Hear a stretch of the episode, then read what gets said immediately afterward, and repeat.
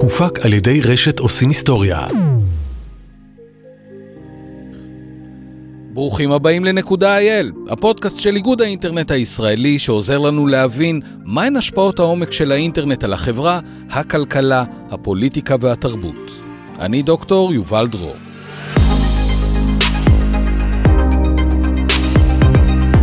לקראת סוף שנות ה-90 של המאה ה-20 הייתה תחושה שאנחנו נכנסים לעידן חדש. עידן שבו חוקי הכלכלה והמשפט הישנים כבר לא תקפים כיוון שהאינטרנט והעידן הדיגיטלי כל כך שונים שהחוקים פשוט כבר לא רלוונטיים. למעשה, כך נטען, העידן הדיגיטלי כל כך משמעותי שהוא אפילו משנה את האופן שבו אנחנו, בני האדם, מתנהגים. ובכן, חלפו מאז שני עשורים, וכיום נדמה שלכולם ברור שלא רק שאנחנו ממשיכים לסבול מאותן הבעיות שסבלנו לפני העידן הדיגיטלי, יש כמה בעיות שהחריפו, ואחת מהן היא ריכוזיות. זה נשמע מוזר, אבל הריכוזיות בתחומי הפרסום, החיפוש, הרשתות החברתיות ואפילו המסחר האלקטרוני מובילים לא רק לנזקים כלכליים עצומים, הם מובילים לפגיעה בזכויות יסוד של כולנו. אבל למה? למה צריך להיות לנו, לי, לכם, לכולנו, למה צריך להיות לנו אכפת מכך שגוגל היא למשל מונופול בתחום החיפוש, או שפייסבוק היא מונופול בתחום של הרשתות החברתיות? למה זה משנה לנו? כדי לענות על השאלה הזו ועל שאלות רבות נוספות, אני מארח היום את פרופסור מיכל גל מהפקולטה למשפטים באוניברסיטת חיפה. פרופסור גל משמשת כנשיאה של הארגון העולמי לחוקרים בתחום ההגבלים העסקיים. היא לימדה כפרופסור אורח באוניברסיטאות הנחשבות ביותר בעולם, בהן קולומביה, NYU, ג'ורג'טאון ומלבורן. לא יכולנו למצוא אדם חכם ממנה על מנת לדבר על הנושא הזה. מיכל, שלום. היי, כיף להיות כאן. אנחנו שמחים שאת פה. תראי, כשאנחנו קובעים שחברה מסוימת היא מונופול, או שסקטור מסוים בשוק מסוים סובל מריכוזיות. אנחנו עושים את זה על בסיס נתונים. זו, זו השיטה. אז בואי נסתכל על נתונים. מה מצביעים הנתונים שיש לנו על שוק הפרסום למשל, או הרשתות החברתיות, או כל שוק אחר שתבחרי? מה הנתונים מלמדים? אז קודם כל אנחנו רואים שבשווקים דיגיטליים יש אה, ריכוזיות שהיא חריגה בכל קנה מידה. הריכוזיות היא ריכוזיות אה, עולמית, ברמה עולמית, ואנחנו מדברים כאן בעיקר על חמש חברות שנקראות ביחד GAFAM, זה ראשי תיבות של גוגל, אפל, פייסבוק, אה, אמזון ומייקרוסופט. יש שקוראים להם מאפיה, כאשר ה-I הוא לאינטרנט. אה, אבל אנחנו מדברים על ריכוזיות מאוד מאוד גבוהה. למשל, אה, נתח השוק העולמי של גוגל בתחום מנועי החיפוש, נכון לאוקטובר 2020, הוא יותר מ-92 אחוז, ואחריה, אה, באה חברת בינג, שיש לה פחות משלושה אחוז, כן? בינג זה מייקרוסופט בעצם. כן, נכון, ואחר כך יש את יהו, את ביידו, את ינדקס. 92 ו-3. בדיוק. תחרות צמודה, מה שנקרא. מאוד, ללא אוקיי, ספק בכלל. אוקיי, בסדר. כן, וכאשר אתה מסתכל על אה, ישראל למשל, אז מחקר של הכנסת מ-2018 אה, מעיד שלגוגל יש 97 אה, אחוז בישראל משוק החיפוש. עכשיו, גם בדפדפנים, כן, כאשר אנחנו מסתכלים על הכרום, אז לכרום יש 73 אחוזים אה, בישראל, וכמעט 60 אחוז בעולם, ואחריה עוד פעם ספארי, עם כמה? עם 12 אחוז. וואו. עכשיו, כאשר אנחנו מדברים על שווי השוק, למשל, של גוגל, אז אה, יש לה שווי שוק של אה, בערך טריליון דולר, עם הכנסות של בערך 160 מיליארד דולר בשנה. כן, אנחנו מדברים על חברות... 60 מיליארד דולר בשנה, זה, זה לא הרבה, כן, זה קטן, פינאץ, כן, אוקיי. ללא ספק. כן. אה, פייסבוק. כן, מה איתה? פייסבוק למשל, החזיקה נכון לינואר אה, 2021, ממש לא מזמן, כ-70% משוק הרשתות החברתיות העולמ, אה, העולמיות, ואם מוסיפים לכך אה, את חברת הבת שלה, את הנתח של אינסטגרם, אה, אה, יש עוד, אה, פלוס עוד 2.5 אחוזים. אחריה, פינטרסט, כמה יש לפינטרסט? זה בדיוק מה שרציתי לשאול אותך, יש בכלל מישהו אחרי פייסבוק? לא, הייתי צריך לשבור את הראש. פינטרסט, כמה יש לפינטרסט? 12 אחוז. ואחר כך טוויטר, עם עשרה אחוז למשל, כן? ולפייסבוק יש יותר משני מיליארד משתמשים ברחבי העולם. אה, לא יאומן. בישראל יש לפייסבוק 83 אחוז מהרשתות, אה, אה, מהשימוש ברשתות החברתיות. אחריה בישראל פינטרסט ש, ש, אה, כמעט 8 אחוז. מה הרווח של פייסבוק? כמעט 20 מיליארד דולר בשנה. זה רווח, זה לא הכנסות, רווח. זה רווח. רווח. אה, מייקרוסופט. כן? אה, כ-90% מהמחשבים בעולם עדיין פועלים על מערכות ההפעלה של מייקרוסופט. אמזון, יש לה אה, כמחצית משווקי הענן בעולם, כן? ומה לגבי שוק הפרסום הדיגיטלי, ששאלת עליו נכון. אה, אה, מפורשות, כן? אז בארצות הברית, למשל, גוגל ופייסבוק אה, אה, שולטות ב-73% משוק הפרסום הדיגיטלי, כאשר הדואופול שלהם שולט אה, ב-51% בערך משוק הפרסום במו, המ- במובייל. Mm. ואני אה, אומר גם שהמגפה העולמית בשנה האחרונה רק חיזקה את המגמה לעבור למובייל, כי אה, פרסום חוצות למשל, יש לו אה, פחות השפעה למשל מאשר הייתה לו לפני המגפה. אנחנו פשוט פחות לא נוסעים. מסתובבים בחוץ. בדיוק. אוקיי. כן. כן, ומה לגבי ישראל?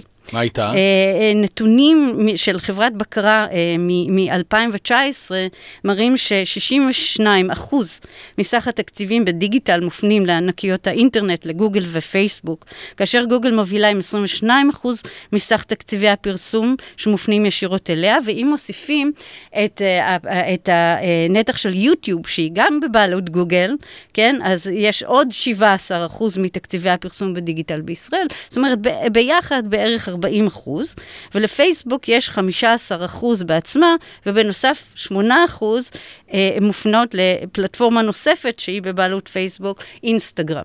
אללי. כן, בהחלט ריכוזיות גבוהה. אה, רק אה, אה, לסבר את האוזן, אם נניח ששוק הפרסום בישראל מגלגל כ-4 מיליארד שקל בשנה, הנתח של גוגל ופייסבוק לבדן בעוגת הפרסום הוא בערך כמיליארד שקל בשנה. שתי חברות לוקחות רבע מהכסף. כן. שכנעת אותי. יש כאן בעיה של ריכוזיות. אה, לפני שנבין איך זה קורה, אני רוצה לשאול אותך אם זו גזירת גורל. זאת אומרת, תיקח כל שוק, לא משנה מהו, online, offline, לאורך הזמן, מסיבות כלכליות, מדינמיקה כלכלית, בסוף זה מגיע לריכוזיות. זו גזירת גורל? בהחלט לא. מרבית השווקים הם לא שווקים ריכוזיים, ובוודאי שלא ברמה הזאת, לא ברמה הלאומית, וגם בוודאי לא ברמה העולמית. חריג בכל, אה, לכל קנה מידה. אה, אבל לשווקים דיגיטליים יש אה, מאפיינים ייחודיים שגורמים לכך. תסבירי. בעצם, מה שמייחד את המונופולים הדיגיטליים האלה, הוא שההצלחה שלהם הרבה פעמים מנציחה את עצמה. כן? ואני אומרת הרבה פעמים לסטודנטים שלי, שאבא כבר חזו את זה לפני הרבה מאוד שנים, וכאשר הם כתבו את השיר The Winner Takes It All, כן? אז, אוקיי. אז בס- השאלה היא באמת, למה? בסוף אפשר ללמוד הכל מאבא. אתה כל צודק זה- לגמרי. כל החוכמה נמצאת שם. אוקיי, בסדר. אז המצב הוא שמהרגע שאתה מנצח, נגמר המשחק. לפחות אה, הרבה יותר קשה להיכנס מאשר קודם לכן.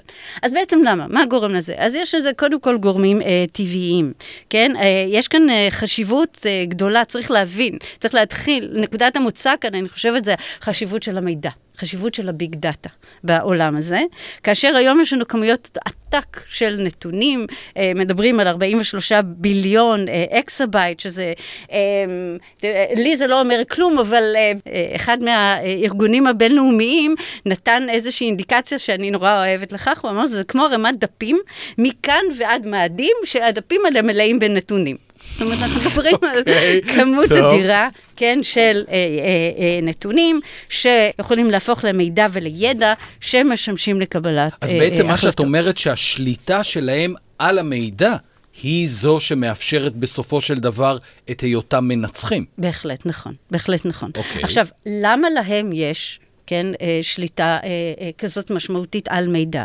אז יש פה כמה דברים. למשל, יש מה שנקרא יתרונות לגודל ומגוון. מה זה אומר? זה אומר שמי שיש לו יותר דאטה, ומי שיש לו דאטה יותר מגוון, כן, בדרך כלל יקבל החלטות יותר מדויקות ויותר נכונות. הוא יכול להגיע לתובנות טובות יותר. למשל, אם אני יודעת מה אתה חיפשת באינטרנט הבוקר, אז אני יכולה לשער ברמה מסוימת של ודאות מה סוג הדברים שמעניינים אותך. אבל אם אני יודעת מה יובל דרור חיפש אה, אה, באינטרנט בשנה האחרונה, ואיזה ספרים הוא קרא, ומי החברים שלו, וכמה הוא מרוויח, אז יש לי תמונה הרבה יותר מלאה. כן, לגבי אה, אה, אה, מי אתה ו- ומה תצרוך אה, אה, בעתיד. אז זה סוג אחד. אה, האלמנט שני שמשפיע כאן הוא מה שנקרא אפקט רשת. מה זה אומר? זה אומר שהערך למשתמש עולה עם מספר המשתמשים האחרים. ובהקשר הזה, למשל, פייסבוק משמשת לנו דוגמה מצוינת. למה? כי אה, היות שמספרם של משתמשי פייסבוק, אה, ככל שהוא עולה יותר, כן, ככה אני, הסיכוי שלי למצוא שם חברים שלי בישראל ובכל העולם הולך, הולך ועולה. כן? אז אה, ככל שמספרם של משתמשי פייסבוק גדל, כך משתמשים חדשים יעדיפו להצטרף אליה, mm. ולא לרשת חברתית אחרת למשל, כי שם נמצאים החברים והמכרים שלהם. וכתוצאה מכך יש פה איזשהו אפקט, כן, של גלגל, כאשר אה, כוחה של פייסבוק אה, יגדל עוד יותר ועוד אנשים יצטרפו. צריך להגיד, גם יש צד שני, וזה שהעלות של נטישה הולכת וגדולה. זאת אומרת, מהרגע שכולם כבר שם, אם אני רוצה לעבור לרשת אחרת, אני צריך להביא איתי את כל החברים. העלות, במרכאות, זה לא עולה לי כסף, אבל האנרגיה שאני צריך להשקיע היא כל כך גדולה, שאני אומר, טוב, נו, אני אשאר פה בפייסבוק. אתה צודק לחלוטין. איפה הם עושים את ה... אה, אה, על מה מבוסס המודל הכלכלי שלהם? פרסום? הוא מבוסס על פרסום, כן?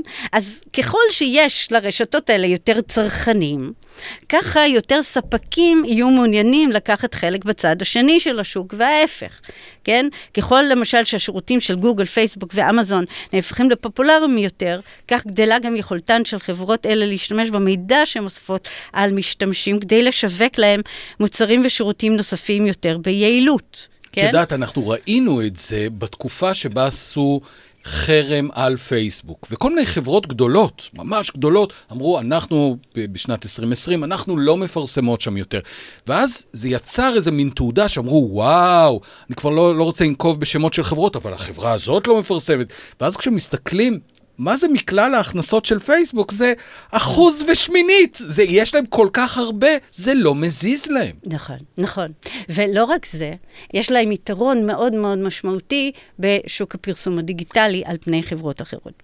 עד עכשיו, אני חייב להגיד, די שכנעת אותי שלי כמשתמש, זה ממש אחלה, שלהם יש כל כך הרבה מידע. הן מפרסמות לי את הגריל בזמן שאני מחפש אותו. זה נהדר. במילים אחרות, אני רוצה לשאול אותך, למה זה מזיז לי? למה זה מעניין אותי שהן מונופול? עד עכשיו, אני חושב, מיכל, שאני די מבסוט מזה. מה הבעיה? אז אני אתחיל בעצם מכל מיני אה, השפעות אה, אה, כלכליות שיכולות להיות לכך. אז קודם כל, אחת מהן זה על המחיר. כן? ברגע שאנחנו... רגע, רגע, מיכל, נותנים לי הכל בחינם. אני לא מבין מה... הכל אני... גוגל חינם, פייסבוק חינם, הכל בחינם. על איזה מחיר את מדברת? כן. אז קודם כל, אתה מקבל את הדברים בחינם בצד אחד, אבל צריך לזכור שיש גם דברים בצד השני. זאת אומרת, אנחנו דבר, דיברנו על שווקים דו-צידיים. אז ברגע שיש מידע לגביך, אפשר להשתמש בו על מנת להתאים את ההצעות, כן? שיהיו הצעות שיתאימו אה, לגמישות הביקוש שלך. מה זה אומר? זה אומר שאם למשל יש לך העדפה מסוימת לסוג מסוים של, כן, אה, נגיד, אה, אה, ניקח סתם דוגמה, נעליים. יש לי? כן. כן, אוקיי. והנתונים מראים שאתה לא זז לא ימינה ולא שמאלה. יש איזה סוג נעלי ספורט, שאלה הנעליים המועדפות אליך, כן? כן. אז אנחנו נגבה ממך, או, או נציע לך את הנעליים במחיר הרבה יותר גבוה, למשל, מאשר לי. כאשר לי יש גמישות 아, הרבה יותר גדולה. כי יודעים שאני לא אתפשר על משהו אחר, בדיוק. אז אפשר להעלות לי את המחיר. בדיוק. אוקיי, בסדר, זו 아, דוגמה אחת. כן. יש עוד אה, דוגמאות שבהן זה משפיע עליי המשתמש? בוודאי, בוודאי. דוגמה נוספת זה לגבי איכות המוצרים אה, והשירותים אה, שניתנים. אין חולק. בכלל, שענקיות האינטרנט יצרו מוצרים ששיפרו את מצבם של משתמשים, יחסית למצב בטרם כניסתם לשוק. מעולם לא היו לנו שירותי חיפוש יותר טובים מהיום. הרשתות החברתיות הן מאוד מקיפות. אה, לא, מעולם לא היה לנו שוק נגיש כל כך כמו מה שאמזון יצרה, עם כל כך הרבה אה, אה, מוצרים. אבל מי אמר שחברה אחרת לא הייתה יכולה לתת שירותים אולי אפילו עוד יותר טובים? כן? זו אחת הטענות, למשל, שהאמריקאים מעלים בנוגע להתנהגויות אנטי-תחרותיות שגוגל ופייסבוק אה, נקטו אה, אה, בהם. אה, אני אתן לך דוגמה, למשל, אה, מי אמר שהמידע שאתה מקבל לגבי החיפוש שלך הוא בהכרח המידע הכי טוב? כן, את מבקשת ממני שכן. בעצם לדמיין עולם שבו יש מתחרה אמיתית לגוגל. בהחלט. ואז את אומרת, יכול להיות שהמתחרה האמיתית הזאת הייתה יותר מוצלחת מגוגל? זה, זה בעצם מה שאת אומרת, נכון? כן, או שאני אומרת, יכול להיות שגוגל... אה, אני אני אתן לך דוגמה למשל מהחלטה אה, אה, אירופאית, כן? נניח שאתה מחפש גריל גז, כן? אוקיי. ומה שאתה רואה כשאתה מחפש בגוגל, אתה קודם כל רואה את Google Shopping. אבל Google Shopping זה בעצם סוג של מודעה. אוקיי. כן? רק אחר כך אתה רואה את התוצאות האורגניות של החיפוש, כן? ולא כולם שמים לב שזו מודעה. אז יכול להיות שיקנו את הגריל גז, כן? אה, לפי האינטרסים של גוגל, כי היא מקבלת אחוזים, כן? על אותן מודעות ספציפיות, כן? ולאו דווקא את גריל הגז הכי מתאים, או, או במחיר אה, הנמוך ביותר, כן? זאת אומרת, יש פה גם עניין של מחיר וגם עניין של איכות. אני קונה מוצר שהוא יכול להיות פחות איכותי, רק מכיוון שיש פה אינטרסים עסקיים ומסחריים לקדם מוצר אחר. בהחלט נכון, בהחלט okay. אוקיי. נכון. יש גם את עניין הפרסום, נכון? נכון, נכון. נכון מה גם. קורה שם? מה שקורה הוא שברגע שיש ריכוזיות, וברגע שלהרבה אה, אה, מאוד חברות, כן, עדיף לפרסם בגוגל ופייסבוק למשל, אז מה שקורה הוא שהמחיר של הפרסום אה, עולה. עכשיו, המחיר של הפרסום, בסופו של דבר, מתגלגל הרבה פעמים לצרכן. זאת אומרת, כל פעמים... פעם שאני אומר לעצמי, בסדר, שהם ישלמו לגוגל יותר, מה אכפת לי? אני לא מבין שבסוף הם מורידים את זה ומעלים את המחיר של המוצר שאני משלם. בהחלט, בהחלט נכון. בהחלט אוקיי, נכון. בסדר. כל מה שדיברנו עד עכשיו הם בעיקר מחירים כלכליים. יש מחירים אחרים לריכוזיות הזאת? כן, יש. למשל, בואו נדבר על פרטיות. הרבה משתמשים נוהגים כאילו לא אכפת להם מהפרטיות, זה מה נכון. שנקרא The Privacy Paradox. כן, אנחנו אומרים שאכפת לנו, אבל בעצם אנחנו לא משנים שום דבר ב setting שלנו. אנחנו בעצם אה, הרבה פעמים מנגישים מידע אה, ברשת. עכשיו, אה, חלק מהדברים באמת הם לא מפריעים. נניח שחיפשת נעליים, עכשיו תקבל פרסומות לנעליים, אה, אין בכך כל רע, נכון? זאת אומרת, מקסימום נכון. זה מעצבן אותך, כי כבר רכשת זוג אחד, ואתה כרגע לא מעוניין בסוג אחר, אז המודעות האלה סתם אה, מעצבנות אותך בקטנה, נכון? אבל, האם כל המידע שאתה מעלה לרשת לא יכול לפגוע בך? אם אתה מחפש תרופה מסוימת, או דברים המעידים על העדפה מינית מסוימת, אתה בהחלט רוצה שהמידע הזה יועבר הלאה? ולמי? כן? בלי שתהיה לך שליטה. מעבר לכך, לעתים המידע שלך עלול לשמש להסקת מסקנות לגבי האופי שלך, שבכלל לא היית מודע אליהם. דוגמה אחת שאני מאוד אוהבת, זה קורלציה שנמצאה בין מי שמרבה להשתמש ברשתות החברתיות ובתוכנות ממסרים, באותיות גדולות ובסימני קריאה. כן, אותם אנשים, מתברר, הם פחות זהירים כשהם נוהגים. לא, לא יכול להיות. מי שמשתמש בקפסלוק, כן. הוא בסוף נהג פחות זהיר? יש קורלציה, בהחלט. די, ברצינות. כן, כן, כן. ולכן היית רוצה שעלות הביטוח שלך תעלה בעקבות כך? הרי לא לקחת את זה בכלל בחשבון, לא היית מודע לזה, נכון? אני פשוט חושב שזה יותר נחמד לכתוב עם קפסלוק. מה אתם מעלים לי את הפרמיה עכשיו? לגמרי, אני מסכימה איתך. ובעצם כל הדברים האלה נובעים מכך שבסוף כולנו מגיעים לאותם השירותים. ואנחנו גם לא מחפשים שירותים אחרים הרבה פעמים. אוקיי. אנחנו יודעים להצביע, אלו הם, הצבעת עכשיו באמת על תופעות גלובליות שבכל העולם סובלים מהם. אנחנו יודעים להגיד כמה דברים על מה קורה בישראל, על פגיעה בעסקים ישראלים, על... יש לנו איזשהו מידע על מה קורה בשוק הישראלי, אפרופו הריכוזיות בעולמות הדיגיטליים? בעצם יש לנו הרבה מאוד תופעות אה, אה, דומות. אה, אני כן רוצה להצביע למשל על אה, פגיעה בשוק העיתונות אה, אה, בארץ, כן? אני חושבת שהיא מאוד מאוד חשובה. כאשר המודל העסקי של העיתונות הכתובה, כן, אה, אה, הרבה פעמים מבוסס אה, על אה, רווחים מפרסומות, כן? וכאשר מרבית הפרסומות עכשיו עוברות לחברות הגדולות, מה שקורה הוא שיש...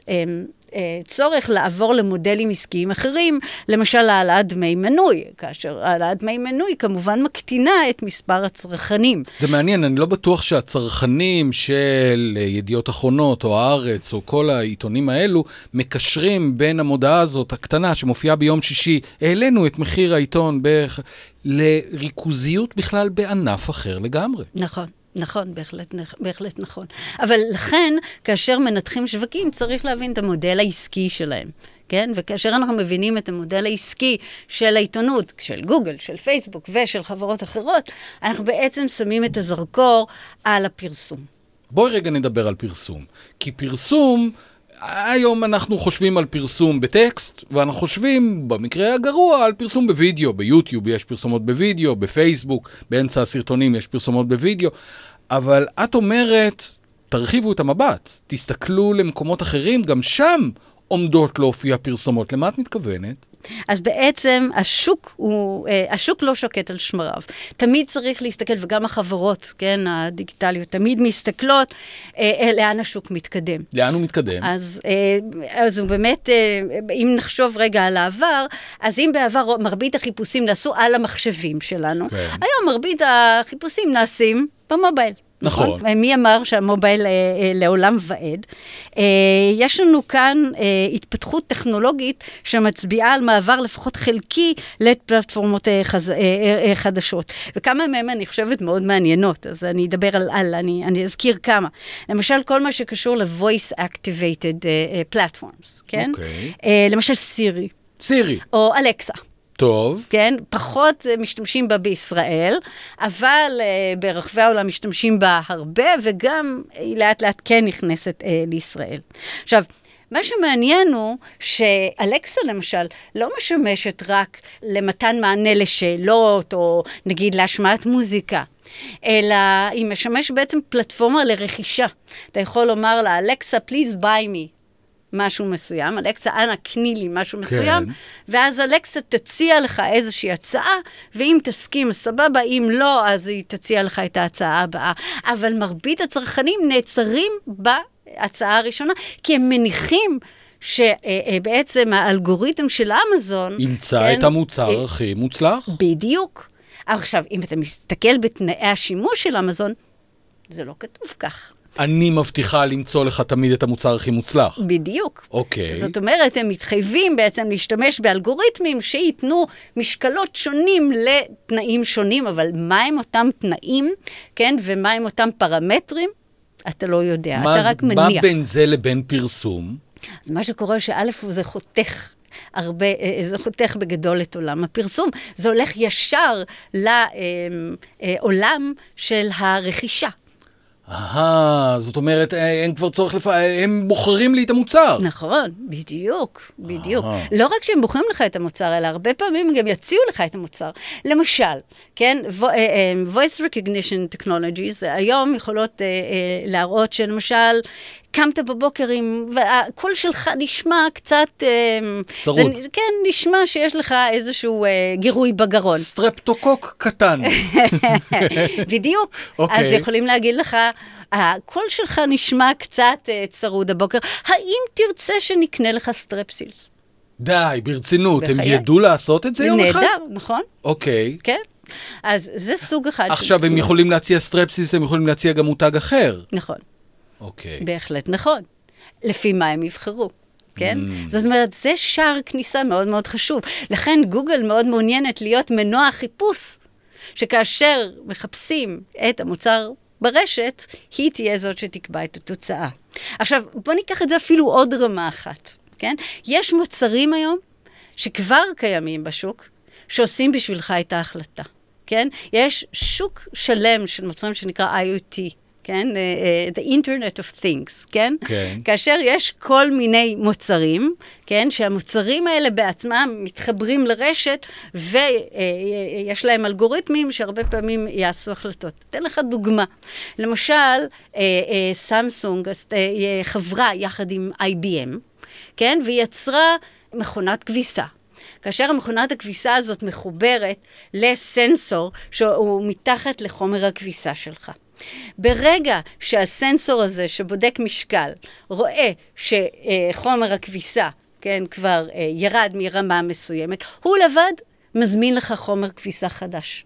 יש, לך, יש לו את, את הכרטיס אשראי של, שלך, שאתה הכנסת אותו לתוך המערכת, והוא עושה את ההחלטה כן? ואתה מקבל הודעת אס.אם.אס, ביום זה וזה יגיע לביתך חומר כביסה כזה וכזה. והבעיה היא, עד עכשיו אני מרגיש ברקיע השביעי, מה הבעיה? הבעיה היא שבעצם האלגוריתמים האלה יהיו אלה שיחליטו בשבילך מה המוצרים. כן? ויכול להיות שזה יהיה מבוסס על העדפות שלהם, ולאו דווקא על המוצרים הטובים ביותר לך. במיוחד שזה נעשה בדלתות מאוד מאוד קטנות, ובעצם זה נראה לך די סביר, אז אתה לא תבדוק, mm-hmm. כן? ובעצם המידע הוא גם לא שקוף, של מה בדיוק אה, אה, בדקו. ולכן שער הכניסה הזו מאוד מאוד חשוב.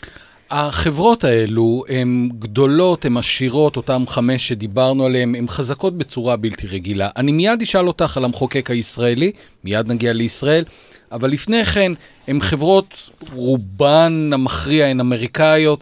מה את היית מציעה, ואת דווקא נמצאת בעמדה של להציע, חלק ממה שאת עושה, נכון. מה את היית מציעה לרגולטור או למחוקק האמריקאי או האירופאי לעשות כדי להתמודד עם הכוח של החברות האלו. מה העצות שלך? מי שמוביל היום, או הוביל עד לא מזמן, את, ה, את המאבק הוא דווקא האירופאים.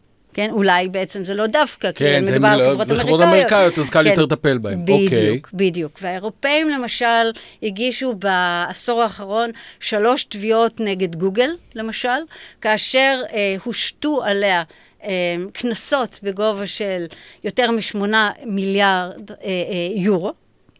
כן? שדרך אגב לא הזיזו לשום דבר ולא שינו שום דבר, כן? כן? אמ, אבל מי שמצטרף לכך, והצטרף לכך בחודשים האחרונים, מי שהצטרפה לכך, זו ארצות הברית. בארצות הברית אנחנו רואים שינוי מדהים, כן? של עמדה, כאשר עד לפני כשנה, כן, החברות האלה, או אה, בדרך כלל היו מתייחסים אליהם בתור דוגמאות להצלחה של שוק, כן, ועם, אה, ומה שקורה הוא שהיום יש הרבה מאוד קולות מבקרים, שבעצם מבקשים לבדוק איך בעצם הם הגיעו למעמד הזה, והאם הם הגיעו לכך רק בזכות ובזכות פעולות טבעיות, או שהם עשו איזה שהן פעולות שלמעשה פגעו בתחרות וחיזקו את הכוח שלהם. אז כאן, לדיני התחרות, יש תפקיד מאוד מאוד מאוד חשוב. את היית מציעה למחוקקים להפעיל את הדינים האלו? בוודאי, והם גם מופעלים. זאת אומרת, יש לנו בשנים האחרונות אה, אה, דוגמאות אה, רבות של אה, כל מיני תביעות אה, נגד החברות האלה. לתת כמה דוגמאות? בואי תני דוגמה אחת או שתיים, רק בשביל שנבין על מה מדובר. סבבה.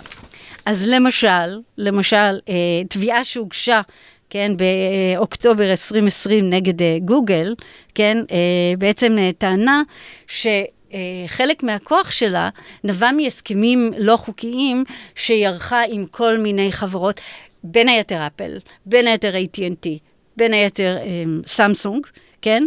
כאשר הם אפשרו לה להיות ברירת המחדל על המכשירים שלהם, בתנאי שהיא תחלוק איתן חלק מהרווחים מהפרסום הדיגיטלי. ולפני רגע הסברנו עד כמה זה חשוב שהיא תהיה, חשוב לה להיות מנוע חיפוש. בדיוק. אוקיי. Okay. ואז מי התובע? מי זה? זה? זה ארצות הברית? זה אירופה? מי שמגיש את התביעה?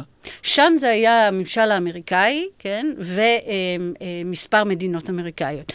כמה שבועות אחר כך, עשר מדינות אמריקאיות אה, אה, אה, מגישות תביעה נוספת נגד גוגל ופייסבוק, כאשר הן טוענות שהן חתמו על הסכם שמהווה תיאום מחירים, זאת אומרת, מה שנקרא קרטל, mm-hmm. כן, בתחום הפרסום המקוון. למשל, גוגל נתנה לפייסבוק כל מיני צ'ופרים, כן, אה, כדי למנוע ממנה תחרות. למשל, היא אפשרה לה לשלם עמלת פרסום מופחתת, היא נתנה לה אה, קדימות מבחינת הזמן, כן, אה, אה, אה, להגיע ל... אה, אה, אה, למשתמשים. ועדיין אני שואל אותך, אז מה העצה שלך למחוקק ולרגולטור? לה, להמשיך לעשות את מה שהוא התחיל לעשות בחודשים האחרונים? זו בעינייך העצה הכי טובה שהיית נותנת להם? אז קודם כל, אני חושבת שצריך ללכת פה בכמה אפיקים מקבילים. כן, אני חושבת שדיני התחרות יש להם תפקיד, אבל לדיני התחרות יש שתי בעיות. עיקריות. אחת היא עניין של זמן, לוקח המון mm-hmm. זמן עד שתביעה כזאת מתבררת, כן. כן? ולכן, אבל אני חושבת שאנחנו, אין לנו זמן, זהו, אנחנו נמצאים במצב שאנחנו צריכים למנוע פעולות. אז יש כל מיני דברים שמוצעים ברחבי העולם, למשל, להשתמש יותר בצווי מניעה. כן? למנוע מיד ואחר כך להוכיח. זאת אומרת, מצוין. למנוע דברים, זאת אומרת, להוציא צווי מניעה על דברים שיש תשתית די טובה כבר היום, כן? להראות שאנחנו, אה, אה, אה, חשוב למנוע את המשך הפגיעה, ובעצם יש תשתית כלכלית לכך שזה פוגע ברווחה החברתית, כן? הסנקציות צריכות להיות אחרות, כן? צריך, אני חושבת שזאת שצריך... הבעיה השנייה של חוקי התחרות, כן. שהסנקציות שלהם הם... איזה סנקציות את היית מציעה לה... להטיל עליהם? אז קודם כל, אני חושבת שצריך, אה, קודם כל צריך להבין שקנסות עתק לא משפיעים. כי הן כל כך עשירות. א', הן כל כך עשירות, בעיקר כאשר הרווח אה, הולך ועולה והקנס מושת על רווחי העבר. Aha. כן, הוא מבוסס על רווחי העבר. צריך פה לחשוב מחוץ, אה, מחוץ לקופסה. כן? אה, חלק מהעבודה שלי מנסה לעשות את זה, כן? אה, אה, יש לך איזה דוגמה? תני לי דוגמה לסנקציה עסיסית כזאת, שלא חשבו עליה עד עכשיו, ואת אומרת, זה דווקא יכול לעשות הבדל. סבבה, אז אני אתן לך דוגמה בעצם קצת קיצונית, אבל אני חושבת שבמצבים מסוימים היא יכולה לעבוד. אוקיי. Okay. כן?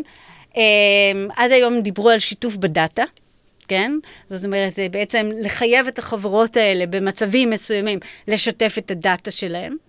אה, ואז לאפשר לחברות אחרות בעצם גם להיכנס לשוק.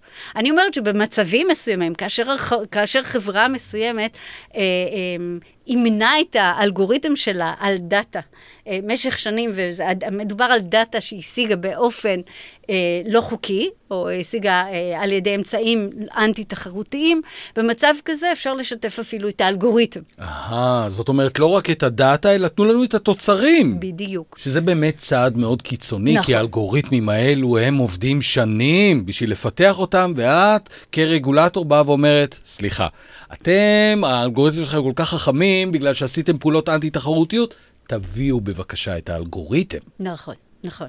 אז עוד פעם, אני רוצה לדייק.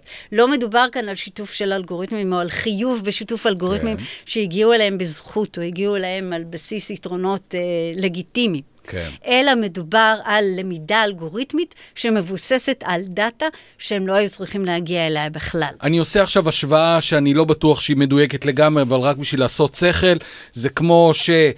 גנב, פורץ, הוא נהיה נורא עשיר, הוא הולך קונה בית, באה המשטרה ואומרת, אני רוצה את הבית. כן. כי אתה השגת את הכסף בצורה לא חוקית. נכון.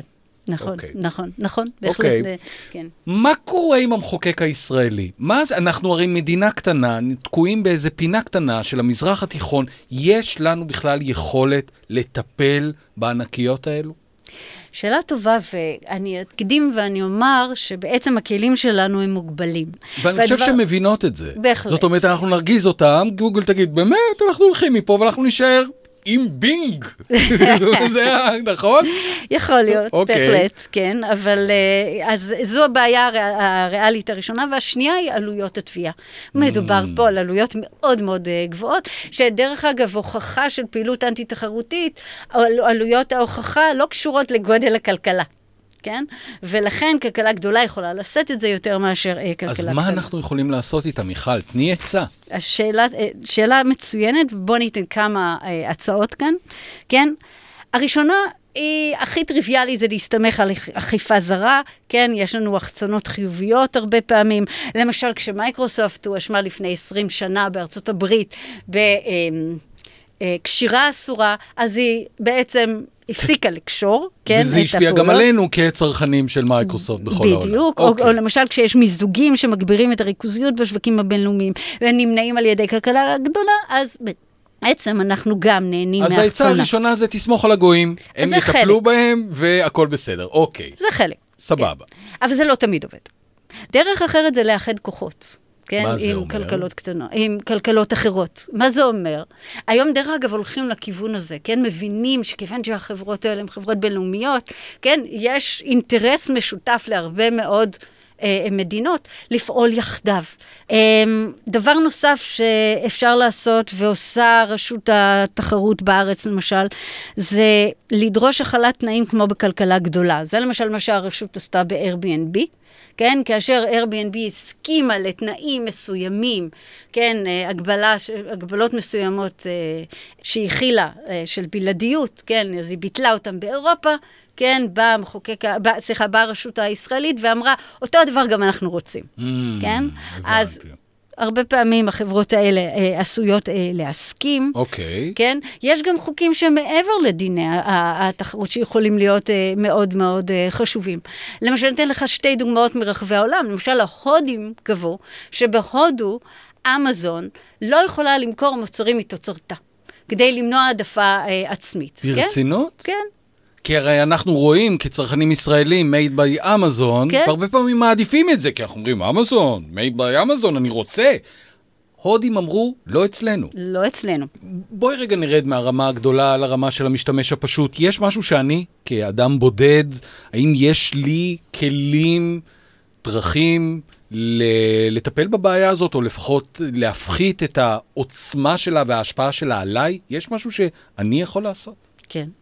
אז קודם כל, אני חושבת שהדבר הראשון זה מה שאני קוראת לו מודעות, מודעות, מודעות. אוקיי. Okay. זאת אומרת, אני חושבת שחשוב לא להיות אדישים, וחשוב לשנות חלק מהסטינגס. עכשיו, אני לא אומרת לבדוק את התנאים של כל אפליקיישן שאנחנו אה, נכנסים אליו, אבל לפחות באותן אפליקציות שאנחנו משתמשים בהן באופן שוטף, כן? כדאי שנבדוק. מה אכפת לנו? ייקח לנו כמה דקות. לבדוק מה? למשל, לבדוק ב settings, למשל, לבדוק ב settings של פייסבוק, כן? אה, מה אפשרנו לה? כן? על ידי אה, שינוי מאוד מאוד קטן, אפשר למשל אה, אה, לשנות ככה שהיא לא תוכל להמשיך ולעקוב אה, אחרי הפעילות שלנו, גם כשלכאורה סיימנו להשתמש באפליקציה שלה, כן?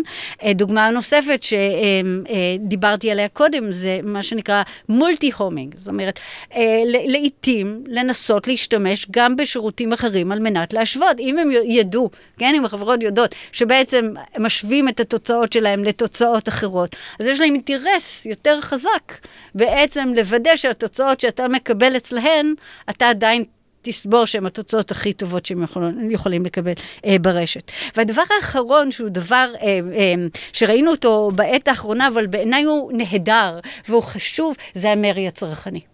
כן? זאת אומרת, יש לנו כאן אה, אה, את הדוגמה ממש מהעת האחרונה של שינוי תנאי הפרטיות של וואטסאפ על ידי פייסבוק, אה, וכל כך הרבה צרכנים, מיליוני צרכנים, עזבו, כתוצאה מזה עברו לסיגנל, כן? היו כאלה שעכשיו עושים מולטי הומינג, כמוני, למשל, אה, עד שבעצם אה, פייסבוק נאלצה לעכב את שינוי התנאים. אותו הדבר היה לפני אה, כמה וכמה שנים, כאשר נטען נגד אמזון שהיא הפלטה מחירים בין צרכנים של אותו מוצר, אבל לצערי לכך כבר התרגלנו, ואנחנו כבר לא מתרגשים מזה כל כך. רגע לפני סיום, אני רוצה לחזור לזירה הבינלאומית. אמ, אנחנו בשנתיים האחרונות עדים למאבק הולך ומחריף בין אפל לפייסבוק סביב סוגיית הפרטיות. נראה כאילו הן נלחמות האחת בשנייה. המאבק הזה מלמד שמשהו השתנה, או שזה סתם מאבק עסקי בין שתי ענקיות שמתגוששות ביניהם? האם אנחנו יכולים לשאוב מזה אופטימיות, או שאת אומרת לי, בוא, יובל, הן פשוט נלחמות ביניהם, זה לא קשור אלינו?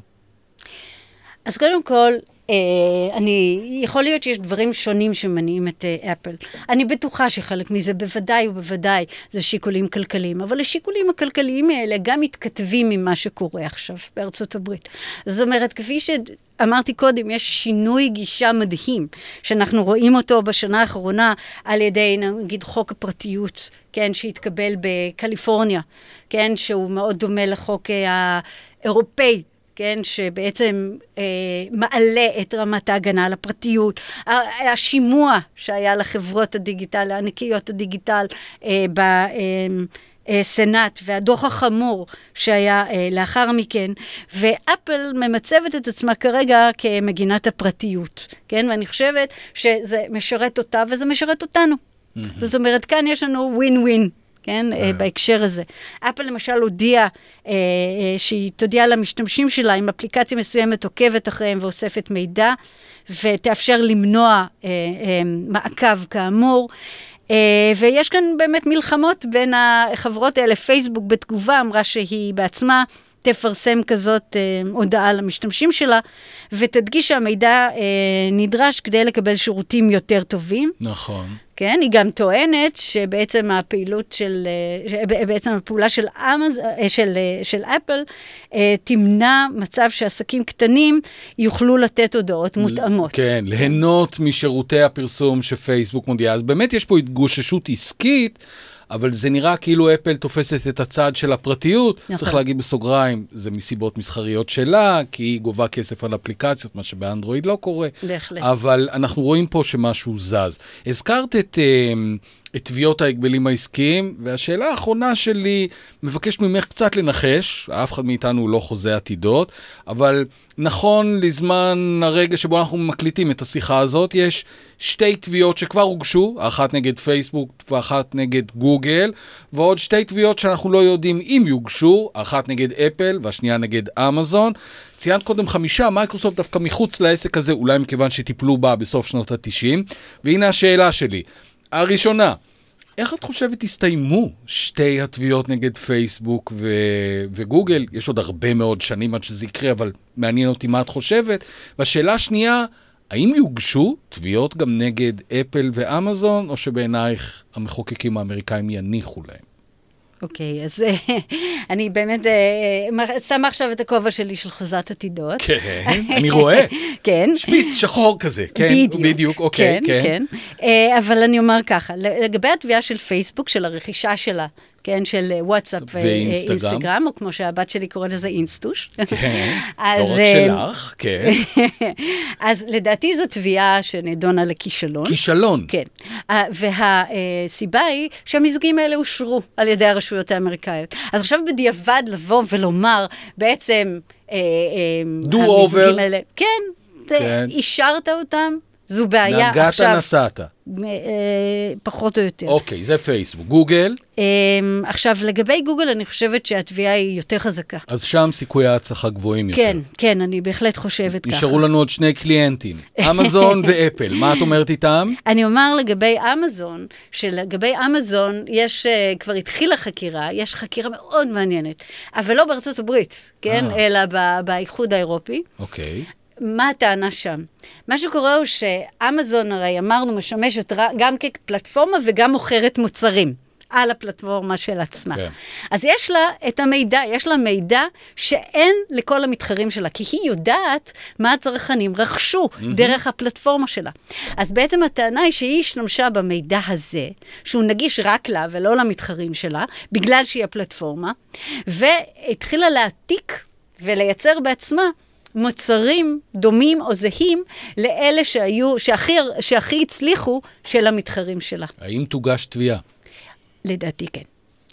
אפל, הגענו לרביעית והאחרונה, מה קורה עם אפל? האם יטפלו בה?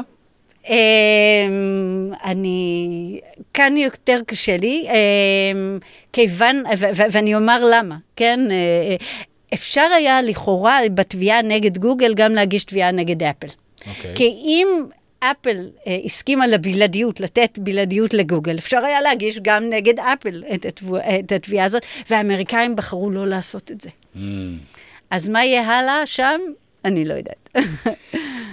אנחנו מתלוננים נגד גוגל ופייסבוק ואמזון וכל החברות האלה שהן עוקבות אחרינו והן עושות לנו נזק, אבל בתשתית שלהם יש שם מוצר מצוין, מוצר נהדר.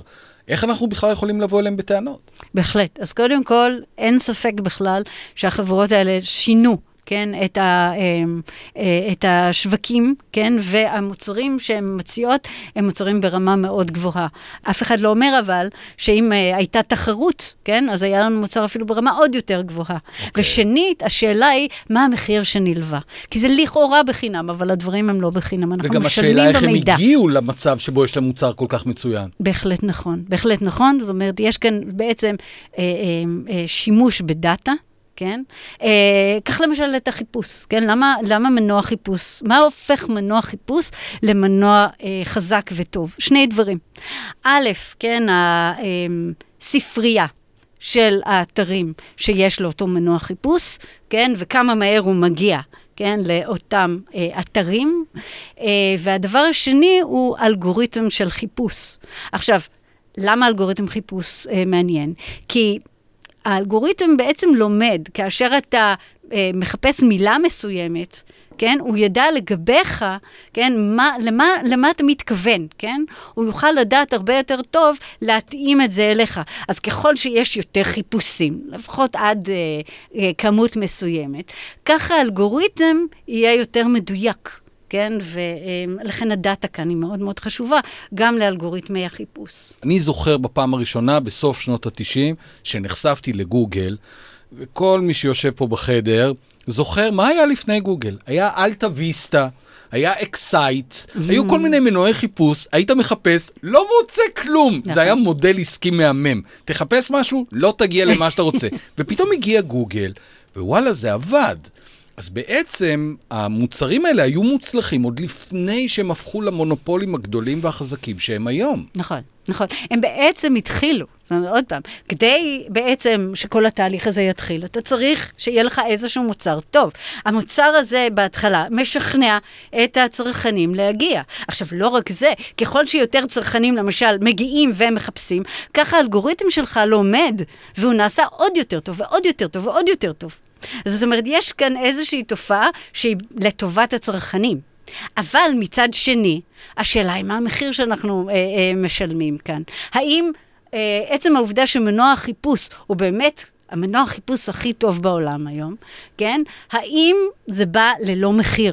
אנחנו צריכים בעצם, כדי אה, אה, כאן להתייחס לרווחה שלנו, בעצם אנחנו צריכים לנתח את כל ההשפעות, ולא רק את, ה, את היתרונות שמנוע החיפוש עצמו נותן לנו, אלא את כל התמונה כולה.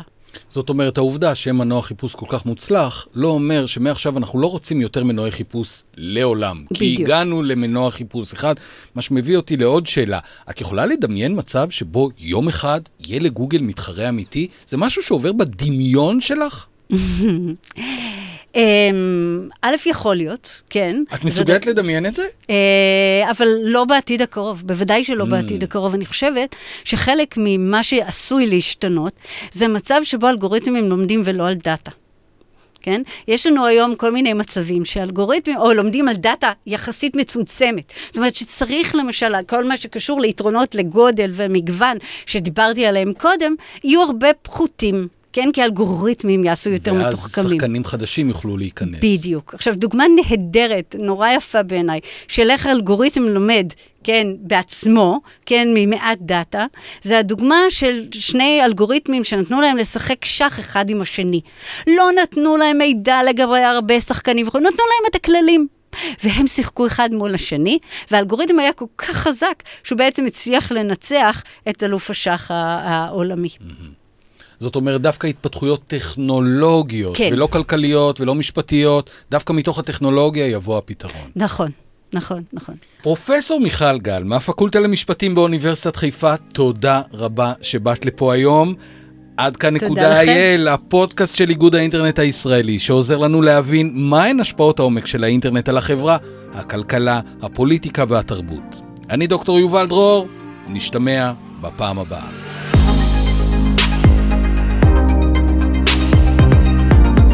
אם אתם רוצים לדעת עוד על הנושא שעליו דיברנו, וגם על נושאים אחרים, ייכנסו לאתר האינטרנט של איגוד האינטרנט הישראלי, www.isoc.org.il זה www.isoc.org.il באמצעות האתר תוכלו גם להצטרף לקהילת החברים של איגוד האינטרנט הישראלי ולתמוך בהמשך עבודת האיגוד לשמירה על אינטרנט בטוח, חופשי ושוויוני לכלל החברה בישראל.